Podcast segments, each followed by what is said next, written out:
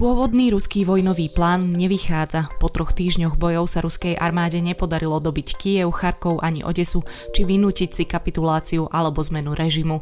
Napriek pomalému postupu útoky na viacerých miestach neustávajú. Kľúčové boje sa aktuálne odohrávajú v prístave Mariupol, z ktorého sa podarilo evakuovať len niekoľko desiatok tisíc ľudí. Počúvate ukrajinský spravodaj súhrn toho najdôležitejšieho zdiania na Ukrajine z 19. a 20. marca.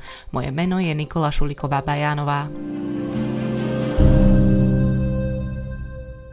Ukrajinskej armáde sa podarilo v počiatočnej časti ruského útoku zabrzdiť postup nepriateľov, konštatuje Americký inštitút pre štúdium vojny. V prvej fáze sa Rusko snažilo dobiť mestá ako Kiev, Charkov a Odesa a vynútiť si tak zmenu režimu v hlavnom meste. Ruské jednotky však v poslednom týždni spravili len minimálne pokroky.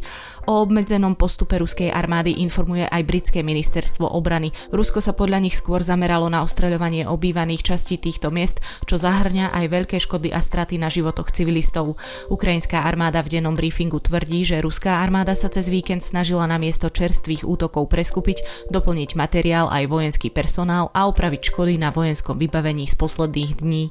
Obvinili tiež Rusko z toho, že zámerne vytvárajú podmienky pre humanitárnu krízu, napríklad tým, že bránia príchodu konvojov s humanitárnou pomocou do okupovaného Chersonu. Pomalý postup však neznamená, že Rusko neútočilo na viaceré vojenské a civilné ciele. Piatkový útok na kasárne v Mikolajive na juhu Ukrajiny si podľa ukrajinského ministerstva obrany vyžiadal životy až 40 ukrajinských vojakov. Ukrajina zase v nedeľu obvinila Rusko, že v meste Kremina v Luhanskej oblasti strieľali tankom cieľenie na domov dôchodcov, pričom zahynulo 56 prevažne starších ľudí.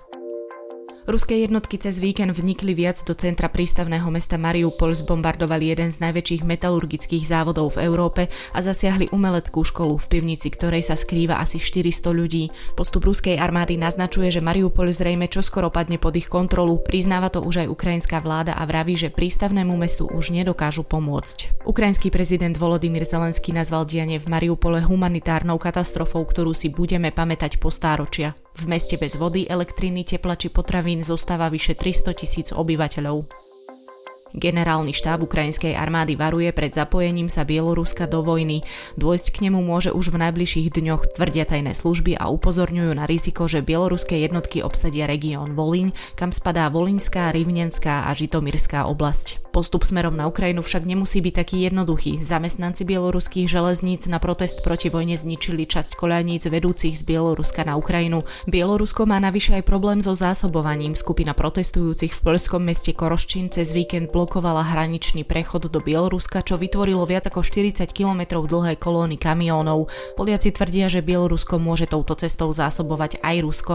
Na úplné prerušenie obchodu s Ruskom v sobotu vyzval aj poľský premiér Mateusz Moraviecky. Rusko v priebehu víkendu podľa vlastných slov dvakrát využilo hypersonickú strelu Kinžal. Nadzvuková strela mala zasiahnuť ukrajinský sklad paliva nedaleko Čiernomorského prístavu Mikolaju a v sobotu podzemný muničný sklad v Ivano-Frankivskej oblasti. Ukrajina zatiaľ nepotvrdila, či pri útokoch boli využité hypersonické strely.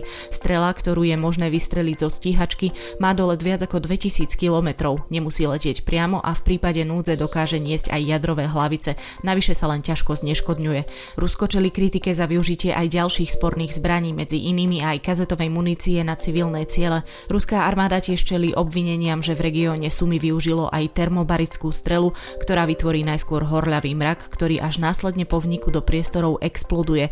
Aj keď ich využitie nie je explicitne zakázané, použitie na civilné ciele môže byť považované na súde v Hágu za vojnový zločin. Ukrajinský prezident je pripravený rokovať s Putinom.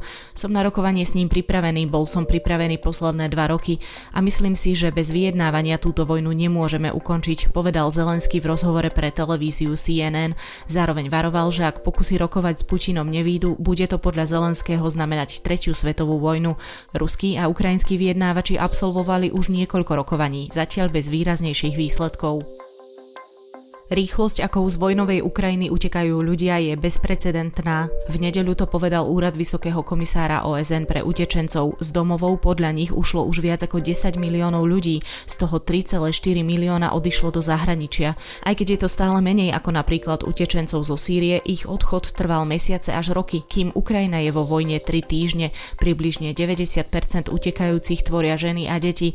Najväčší počet Ukrajincov, viac ako 2 milióny, ušli do Polska. Pol milióna ľudí ľudí ušlo do Rumúnska, 362 tisíc do Moldavska, 305 tisíc do Maďarska a 245 tisíc na Slovensko. Do Ruska ušlo asi 185 tisíc ľudí. Hovorca Kremľa Dmitri Peskov v piatok varoval Rusov, aby v panike neskupovali jedlo. Rusi vôbec nemajú dôvod utekať do obchodov a skupovať pohanku, cukor či toaletný papier, povedal pred Moscow Times. Ceny niektorých základných potravín za posledné týždne v dôsledku sankcií rekordne vzrástli a niektorých najmä dovozových potravín je aktuálne v obchodoch nedostatok. Ministerstvo poľnohospodárstva ľuďom odkázalo, že cukru je dostatok a Rusko jeho produkciu v blízkom období navýši, aby ho mohlo exportovať aj pre ostatné štáty Eurázii Európskej ekonomickej únie. Pre tentokrát je to všetko. Počúvali ste ukrajinský spravodaj súhrn toho najdôležitejšieho zdiania na Ukrajine. V riadnom dobrom ráne, ktoré vychádza v pondelok, si budete môcť vypočuť odpovede na otázky detí o vojne na Ukrajine.